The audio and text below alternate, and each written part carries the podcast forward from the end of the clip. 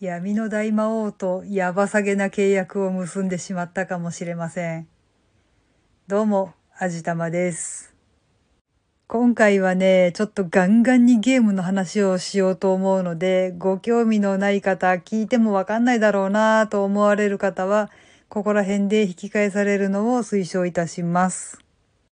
私、今、ドラゴンクエストタクトというゲームで遊んでるんですけど、同じドラクエのアプリゲームの中に、ドラゴンクエストモンスターズスーパーライトというのがあってですね、ちょっといろいろ思うところがあって、ダウンロードして遊び始めたんですよね。で、タクトの時の配信を覚えていらっしゃる方だったら、ああ、多分あれねって思われるかもしれないんですけど、はい、そうです。今回もガチャでゾーマを引くためにこれを始めたんですよね。今回は他に欲しいキャラがいなかったので、リセマラでゾーマを引くまで終われまてんということでですね、実質お金はかかっていないでひたすらリセットマラソンをやっていたわけなんですけど、まあ、なんていうか本当に出ないですね。リセマラなので最初にもらうジェムで10連を引いて、ダメだったらデータリセットしてもう一回最初からやり直しっていうのをひたすらひたすらひたすらやるんですけど、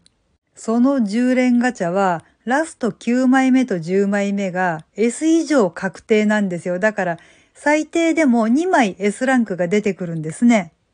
モンスターズには SS というランクもあるので、S プラス SS か S2 枚か、まあなんなら SS2 枚っていうことにもなったりするんですけど、それが確定のガチャを引いてみたわけですよ。ところがね、本当に出てこない。で、そんな時に限って SS2 枚抜きとかを平気でやってしまうわけなんですよ。でも、それでもね、私の狙いはゾーマ一択。だから、他にどんないいキャラが出ようと、全部捨ててリセットしちゃうわけなんですよ。絶対疲れておかしくなってたんだと思うんですけど、どのぐらい弾いただろうな。2時間ぐらいひたすらやってたんで、4、50回リセットしてやり直したかもしれないな。まあね、出なけりゃ出ないで他の強キャラ使ってゲームを始めてしまえばよかったのかもしれないんですけど、一応まあ、弾くまでやるぜっていうのは思ってたわけだし、あまりにも出ないと逆に無気になってしまうわけでしてね。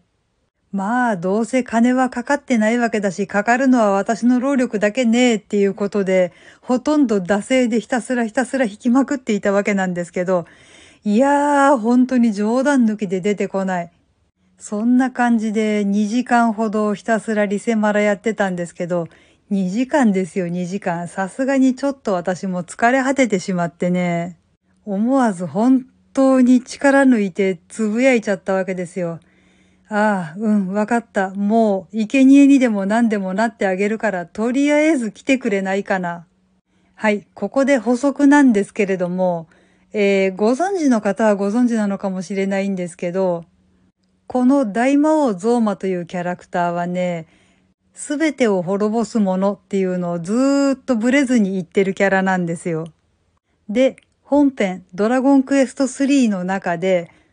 自分のところまでやってきた勇者たちに放つセリフの中に、すべての命を生贄とし、絶望で世界を覆い尽くしてやろうっていうのがあるんですよね。その設定を覚えてたもんだから私は思わず呟いてしまったわけですね。生贄にでも何でもなってあげるからとりあえず当たってくれないかなって。完全に疲れてぼんやりしてて、半分ぐらい無意識で言ってたわけなんですけど、これね、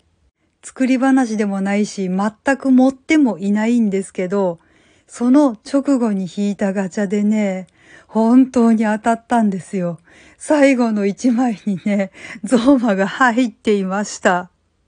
いやー、もう、笑いましたって。過呼吸を起こすほど大笑いしてしまいましたね。だってもう、タイミングが良すぎるでしょ。私もこうやって喋っててなんかの冗談かな自分でも作り話かもしれないとかって思うんですけどね。違うんですよ。これ全然作ってなくてね。本当にそのボソッとしたつぶやきの後にね、当たってるんですね、これが。もう、だってこれ聞こえてたとしか思えないですよね。ちょっともう、今思い出してもおかしい。やばい、思い出したらつぼりそう。いやー、まあ、とりあえず苦労は報われたわけなので、疲れもあらかた吹っ飛びましたけどね。いや、でも、私的にはどう考えてもおかしい。もう本当にしばらく思い出して笑っていられそうです。何にしてもね、楽しいのはいいことです。実質お金もかかってないし。はい。というわけで今回は私的にとても楽しい経験ができましたっていうお話をしてみました。頑張って育てないとなタクトの方も忘れないようにしないとなもうなんかすごくグダグダになってしまいましたが、今回はこの辺りにしたいと思います。最後まで聞いてくださって本当にありがとうございました。この番組は卵と人生の味付けに日々奮闘中の味玉のひねも姿でお送りいたしました。それではまた次回お会いいたしましょう。バイバーイ。